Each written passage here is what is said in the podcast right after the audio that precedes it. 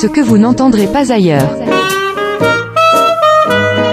Le moment littéraire, culturel, économique, philosophique, intellectuel.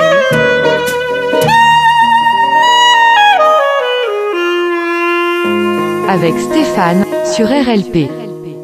Aujourd'hui, avec euh, Louis Capitaine, Louis Capitaine de la société Époque Intelligence. Bonjour Louis. Bonjour. Nous nous sommes rencontrés dans un meet-up vendredi dernier consacré à la big data et l'intelligence artificielle. Et vous êtes, me semble-t-il, mathématicien.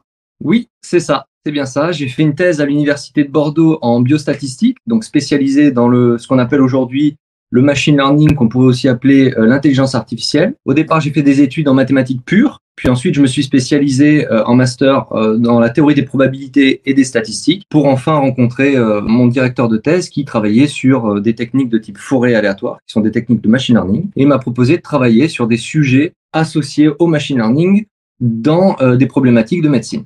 Et donc, j'ai fait ma thèse dans le grand champ de ce qu'on peut appeler pour les techniciens les forêts aléatoires. Et ensuite, une fois que j'ai terminé ma thèse, j'ai monté une société qui s'appelle Époque Intelligence, qui fait notamment aujourd'hui de la recherche et développement pour des entreprises et pour des institutionnels aussi. Et on fait aussi de la formation à un assez haut niveau pour des ingénieurs et des chercheurs pour les former aux techniques modernes, euh, justement, de sciences des données, machine learning, intelligence artificielle et modélisation aussi. D'accord. Donc, une fac de mathématiques à Bordeaux 1. Oui, c'est ça. Donc, le DUG. Oui. TCAI. C'est ça, licence. Euh, ça s'appelait comme ça à mon époque lorsque j'y étais. Après une licence de maths. Licence de maths. Pure, appliquée. Maths pure. Euh, licence de maths pure, euh, voilà. D'accord. Moi, j'ai arrêté le potentiel de matrice. Hein. Après, j'ai arrêté. ok, ah, très bien. C'était déjà ok. Après une maîtrise. C'est ça, c'est ça. Toujours de maths. Exactement, deux ans de maths en plus, euh, qu'on appelle aujourd'hui, euh, le master s'appelle euh, modélisation statistique et stochastique. Donc il y a deux voies, il y a une voie qui est plus analyse de données et une autre voie qui est un peu plus théorique, hein, qui s'appelle analyse stochastique. Moi j'ai pris la voie un peu plus théorique.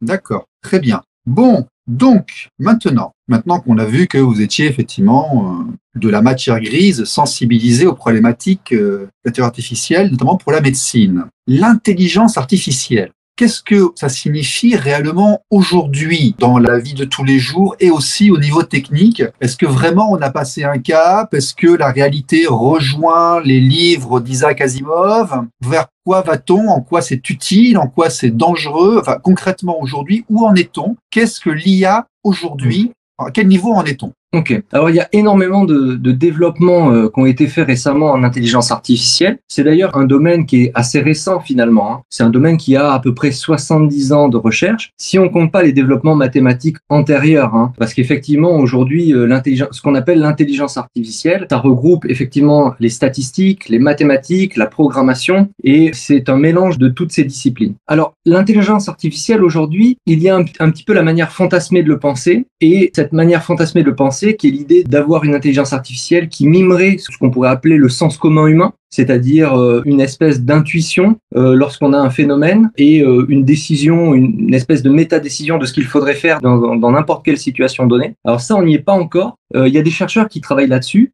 notamment, on peut citer Yann Lequin, le très très grand chercheur français qui est à l'origine du grand succès des réseaux de neurones hein, modernes, qui a inventé en fait des techniques qui permettent de mettre aujourd'hui les réseaux de neurones au premier plan en fait de la recherche euh, sur les réseaux de neurones. Alors Yann Lequin, il reparle aujourd'hui de ce qu'on appelle l'intelligence artificielle générale. Et c'est un peu l'idée qu'en a le grand public, cette espèce d'IA qu'on pourrait mettre dans un robot qui pourrait euh, exécuter toutes les tâches de la vie quotidienne. En réalité, aujourd'hui, l'IA, elle n'en est pas à ce stade-là. Euh, aujourd'hui, l'IA, elle est cloisonnée à des tâches bien particulières dans lesquelles ce qu'on va faire, c'est qu'on va dire, on va entraîner un modèle pour faire quelque chose. Donc typiquement, par exemple, faire de la reconnaissance d'objets, de la reconnaissance de forme. Globalement, qu'est-ce que c'est qu'une tâche d'intelligence artificielle? C'est des entrées, des variables explicatives et une sortie. Donc l'idée, c'est de trouver le lien qui peut exister entre les variables explicatives et la sortie. Et lorsqu'on est capable de trouver ce lien-là, de pouvoir ensuite faire une généralisation. Globalement, pour donner un exemple assez précis, si par exemple j'ai des patients qui sont atteints de la maladie d'Alzheimer,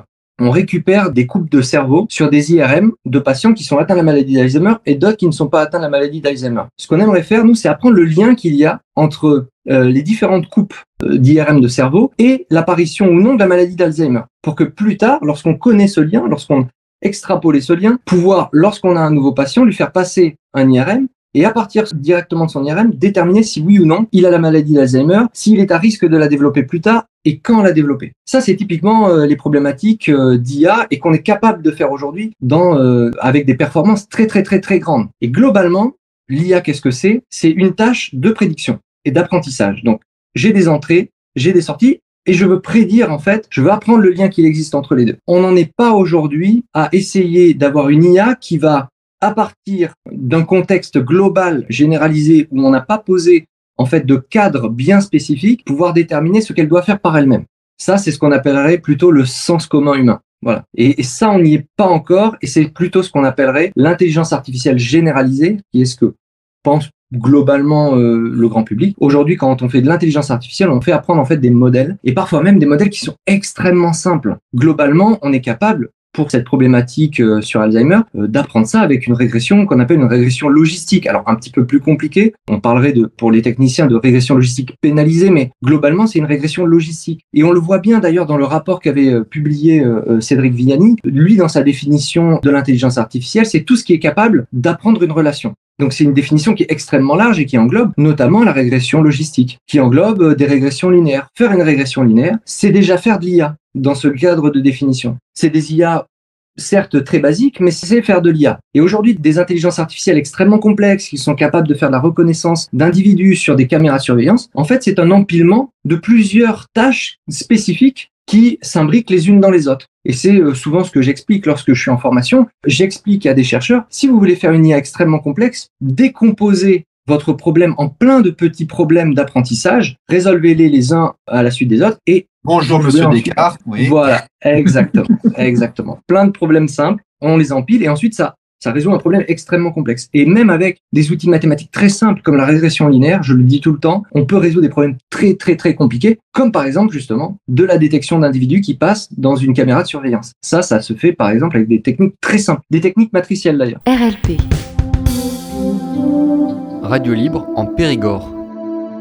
Donc, en fait, on va dire qu'il y a deux grands axes actuellement dans l'intelligence artificielle. Il y a celle qui fait un peu fantasmer, où on parle de tests de Turing, de conscience de soi, de synchronicité et autres. On a vu quelques modèles émerger chez Google, chez quelques euh, big GAFAM qui travaillent sur ceci. Mais dans l'application concrète de tous les jours, il s'agit plutôt de modèles qui font des tâches répétitives sur des gros volumes. Tout à fait. Tout à fait. Il faut la puissance de calcul pour ça, parce que une base de données, on sait que par exemple, ne serait-ce que euh, mettre en database euh, un péage d'autoroute, au bout de deux à trois mois, ça prend un volume énorme. Et si vous voulez commencer à faire des filtres sur des critères, euh, vous commencez à avoir des temps de réponse qui vont se compter en minutes. Donc je suppose qu'on commence à nourrir un engin une machine en fait, hein, avec des données comme des codes génétiques, de l'ADN et autres pour faire de la prédiction, ou alors ce que j'ai entendu, ce qui a beaucoup été utilisé pour les radios, les radios X, hein, évidemment le métier de radiologue est assisté actuellement par des outils comme ça, il faut vraiment beaucoup, beaucoup, beaucoup de puissance. Alors aujourd'hui, comment ça fonctionne? Ce sont des tests? Si oui, si oui, ce sont des switch cases, euh, c'est du... Euh, comment ça fonctionne derrière?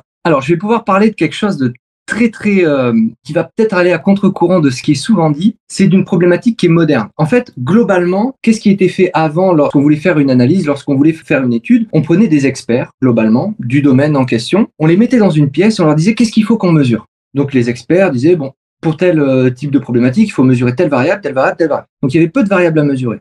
On avait aussi peu d'observations. Donc des bases de données assez faibles. Donc globalement, le paradigme ancien, c'était de dire les données que j'ai, c'est globalement de l'information. Aujourd'hui, c'est complètement différent. Avec la digitalisation du monde, la miniaturisation de l'informatique, les capacités de stockage qui explosent, euh, les faibles coûts de stockage, eh bien, on peut tout mesurer. On est capable de tout mesurer. C'est pour ça que aussi on est capable de séquencer euh, tout le génome d'un être humain et ainsi de suite. Donc on a accès à séquencer un génome prend plusieurs heures encore actuellement. Oui, ça exactement. On est passé de plusieurs semaines à plusieurs jours. Aujourd'hui, on a plusieurs heures. Exactement. On a plusieurs heures. Je crois qu'on peut aller euh, entre une et deux heures pour séquencer tout le génome d'un être humain aujourd'hui avec certaines techniques. Et donc avoir accès à plusieurs dizaines de milliers de gènes. Donc il y a plusieurs, il y a plusieurs gènes qui sont mesurés plusieurs fois lorsqu'on fait ces techniques-là. Donc on a des doublons, ce qui fait qu'en règle générale, on a entre 30 000 et 40 000 variables de gènes. Mais l'idée qu'il y a aujourd'hui, c'est de dire, eh bien finalement, ce cadre-là, ce nouveau cadre, c'est j'ai beaucoup plus de variables à stocker que je n'ai d'observation dans la réalité. Par exemple, une image, si chaque pixel est une variable observée, si je prends une image en Full HD par exemple, ça correspond à plus de 10 millions de variables explicatives. Et si je compte le rouge, le bleu et le vert, qui sont codés dans ces trois couleurs, eh ben, ça me fait à peu près 36 millions de variables explicatives. Ce qui est énormément, en fait, d'informations. Et pour avoir une base de données de 36 millions d'images en Full HD, ça va commencer à être des grosses bases de données.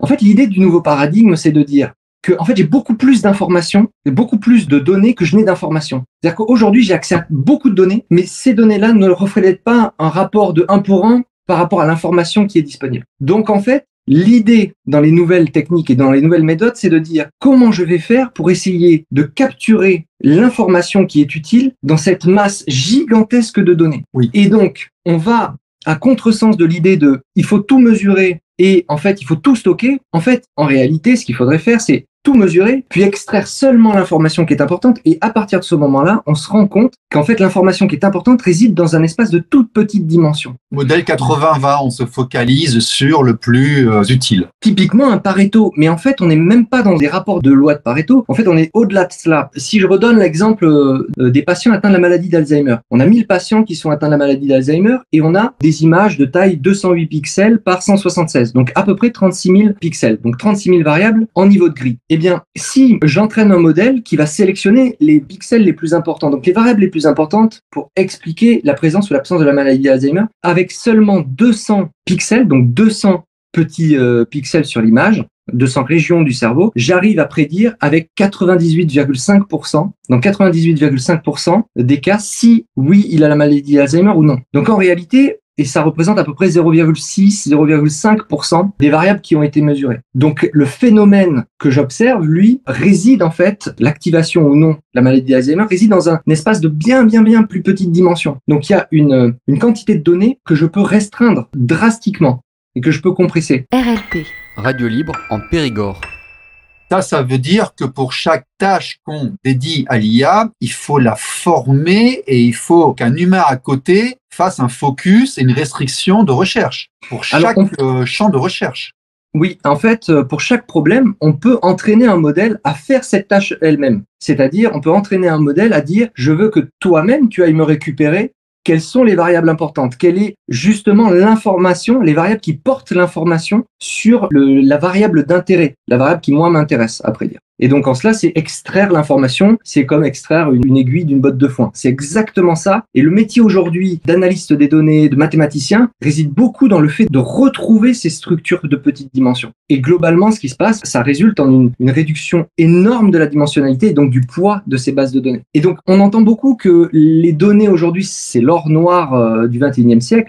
En réalité, je dirais pas que c'est exactement les données. Les données, c'est du brut. Les données transformées, par contre, c'est de l'or noir. C'est ça le véritable or du 21e siècle, c'est le fait d'avoir extrait de ces données brutes l'information qui a réellement de l'importance. D'accord. Donc il y a encore une intelligence qui montre le cap, qui dit on va chercher dans ces réseaux-là, puis qui demande une automatisation qui permettra de dépasser ses propres capacités. Par contre, on pourra aller beaucoup plus loin. Mais alors, est-ce qu'il y a des modèles d'IA qui existent déjà? Je suppose qu'à chaque fois on code pas tout à la main. Oui. Euh, ça me paraît. Je suppose qu'il y a des modèles Oui. qui ont été mis en place, des outils qu'on utilise. Euh, concrètement, comment ça fonctionne? Il y a un install.exe, il y a enfin un apt-get. Comment on Alors globalement, ça dépend de, de la manière dont on code. hein. Si on est en C++, si on est, euh, nous on code beaucoup en Julia, donc euh, on a en fait de ce qu'on appelle des packages. Langage extrêmement à la mode actuellement, le Julia. Voilà, développé par le MIT, très à la mode pour parce que Conseillé pour ses optimisations mémoire, d'ailleurs. Exactement. Très conseillé pour les optimisations mémoire et très conseillé pour la parallélisation massive et l'utilisation sur des serveurs de calcul, notamment euh, sur GPU. Donc sur multi-GPU, sur des serveurs de calcul gigantesques avec beaucoup de CPU aussi pour de la parallélisation massive. Très utilisé. Donc la manière dont c'est utilisé, c'est utilisé exactement comme du Python ou du R. On a des packages qu'on installe à l'intérieur de Julia et à l'intérieur de ces packages, il y a des méthodes, des modèles qui sont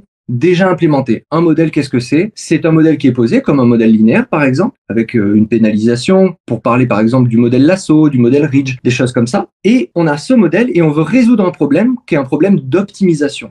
Globalement, l'IA, c'est tout simplement trouver un problème d'optimisation, c'est résoudre, c'est trouver le minimum d'une fonction. On appelle une fonction de coût, ainsi de suite.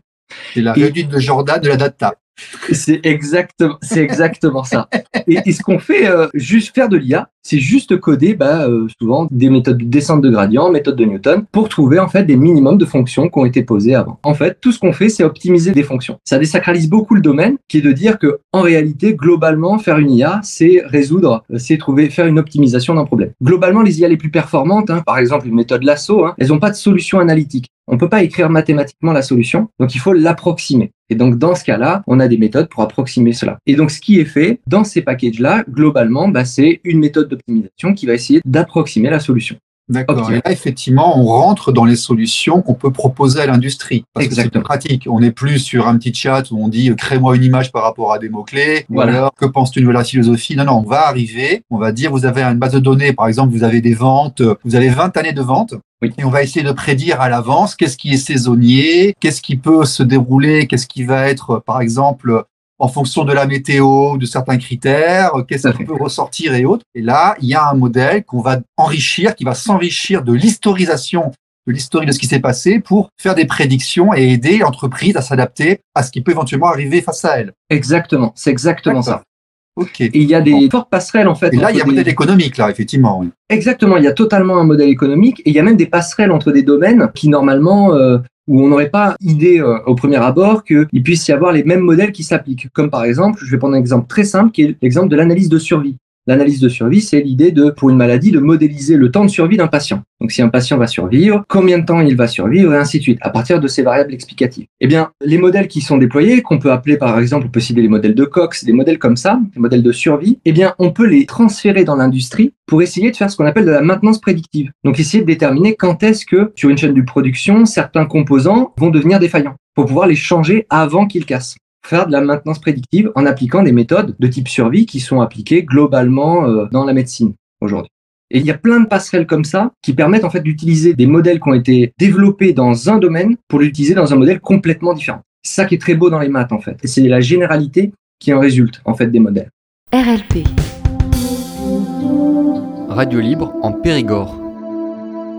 Bon, concrètement, aujourd'hui, l'IA a-t-elle déjà permis des avancées scientifiques? Oui, alors oui, l'IA a permis des avancées, euh, des avancées énormes. Globalement, euh, dans tout ce qui est euh, médical, je vais parler par exemple dans tout ce qui est médical. Aujourd'hui, lorsque je travaillais par exemple à l'INSERM sous la direction du professeur Rodolphe Thiebaud et de Robin Génuer, mes deux anciens directeurs de thèse, on travaillait sur des problématiques de patients qui avaient le VIH. Et donc, typiquement, on essayait de déterminer quels étaient les gènes qui s'activaient lorsqu'on euh, donnait un vaccin pour déterminer comment allait être la réponse vaccinale après l'injection du vaccin. Comment un patient allait réagir. Ça, ça permet de faire plein de choses. Ça permet de déterminer quels sont les gènes qui sont responsables, qui réagissent à un vaccin. Déjà, c'est très important parce que ça nous permet ensuite d'aller sur certains types de vaccins ou non, mais ça permet aussi de déterminer si un vaccin va être utile ou non à partir de l'expression des gènes d'un patient. Ça permet aussi de faire ce qu'on appelle de la médecine personnalisée. C'est très à la mode aujourd'hui, mais on- y va vraiment, c'est-à-dire de déterminer à partir des caractéristiques d'un patient quel est le traitement optimal qu'il faut lui donner et non de partir d'une grille établie très générale qui s'appliquerait à la population entière, mais plutôt de spécialiser à partir d'une IA sur l'intégralité, à partir de l'intégralité des gènes exprimés du patient, eh bien, quel est le traitement optimal. Ça, c'est très important aujourd'hui. Pareil, on peut... Certains hôpitaux en Asie, parce que j'ai vécu en Asie quelques années, Ah, très bien. dans le vraiment le haut de gamme des hôpitaux internationaux, vous avez la prise de sang et le docteur est conseillé en temps réel par son ordinateur qui dit en fonction de ce qui se passe sur la prise de sang et de ce qu'on voit, euh, nous vous suggérons telle ou telle chose. Et effectivement, euh, il y a moins d'erreurs humaines. Oui, exactement. Exactement. Et il y a aussi des IA qui sont complètement automatisées, comme par exemple des IA qu'on peut implémenter à l'intérieur euh, d'un pacemaker pour analyser en temps réel le rythme cardiaque d'un Les patient. pour arythmies, ce genre de choses. Ouais. Exactement. Déterminer quand il y a des valeurs aberrantes, c'est-à-dire quand le cœur s'emballe ou quoi. Euh, on peut le mettre dans des dispositifs qui analysent euh, le taux de glycémie en temps réel et qui peuvent être connectés. On peut mettre euh, une puce 5G qui permet d'être connecté et d'alerter les secours lorsqu'il y a un problème. Lorsqu'un patient, par exemple, va faire un arrêt cardiaque ou lorsqu'un patient va faire euh, une hyperglycémie, une crise de glycémie, des choses comme ça. Et même la prévoir, la prédire à l'avance et envoyer sur le téléphone une alerte disant vous devriez aller voir euh, les secours ou votre médecin parce que là, il y a potentiellement un problème et un risque grave d'avoir un accident. RLP. Radio libre en Périgord. Alors, la limite de l'IA aujourd'hui reste tout de même la puissance de calcul. Oui, Euh, tout à je fait. suppose. hein. il y a des Tout limitations qu'on n'arrive pas. On sait que les microprocesseurs sont limités en fréquence, même Mm. si par les jeux d'instruction, on va doubler les actions. On sait que la vitesse de lecture et d'écriture est limitée euh, physiquement. Tout à fait. Donc, Est-ce que, bon, c'est pas forcément votre terrain de prédilection, mais est-ce que vous avez regardé un peu ce qui se passe au niveau du quantum? Alors, j'ai pas du tout euh, regardé ce qui se passait euh, au niveau de l'informatique quantique, mais globalement, ce que je pourrais en dire par rapport à cette limitation euh, physique, hein, il y a une limitation du monde physique de l'IA, c'est aussi ce que disait Yann Lequin, hein, qui est ce chercheur à l'université de New York et qui travaille à la division intelligence artificielle de Facebook. Justement, c'est un peu le père des réseaux de neurones. L'idée d'un réseau de neurones, c'est de calquer le réseau neuronal d'un être humain. Et l'idée, euh, l'idée derrière, c'était de dire si j'arrive à reproduire, à calquer le réseau neuronal d'un d'un être humain, peut-être arriverai-je à euh, m'approcher le plus possible de ce qu'on On pourrait appeler le une IA en sous-IA et les faire communiquer uniquement les éléments essentiels les uns pour les autres. Voilà, exactement comme euh, euh, l'idée d'avoir un cortex préfrontal euh, et ainsi de suite. Vous voyez ce genre de choses. Tout à fait. Eh bien, lui, il faisait la comparaison en disant les modèles les plus perfectionnés aujourd'hui ont tant de neurones dans le réseau de neurones, ont tant de neurones qui sont imbriqués, et il comparait ça avec le nombre de neurones qu'il y a dans un cerveau humain. Et il disait, bah, vous voyez que en fait le rapport entre les deux, c'est plusieurs milliers euh, de fois euh, le nombre de neurones qu'il faudrait avoir pour atteindre le cerveau humain. Donc la véritable, selon lui aujourd'hui, une des véritables limitations, c'est effectivement cette limitation physique, qui est de dire lorsqu'on aura atteint des capacités de calcul gigantesques, on pourra peut-être mimer justement la structure d'un cerveau humain. Cela dit, ça ne permet pas ce type de modélisation de s'approcher de choses que fait le cerveau humain, qui est par exemple l'apprentissage par ses pairs. Euh, Le fait qu'une IA puisse apprendre par le langage d'une autre IA, une communication d'une IA sur une autre. Pour pouvoir apprendre un la transmission du savoir intergénérationnel. Exactement. Et Exactement. Et aujourd'hui, il y a plein de domaines qui sont cloisonnés comme ça. Par exemple, il y a des chercheurs en intelligence artificielle qui ne font que de la recherche sur le langage et qui font de la recherche justement pour faire de l'apprentissage sur le langage. Aujourd'hui, on n'est pas capable de faire communiquer ces différents domaines de recherche. Par exemple, on peut citer un réseau de neurones.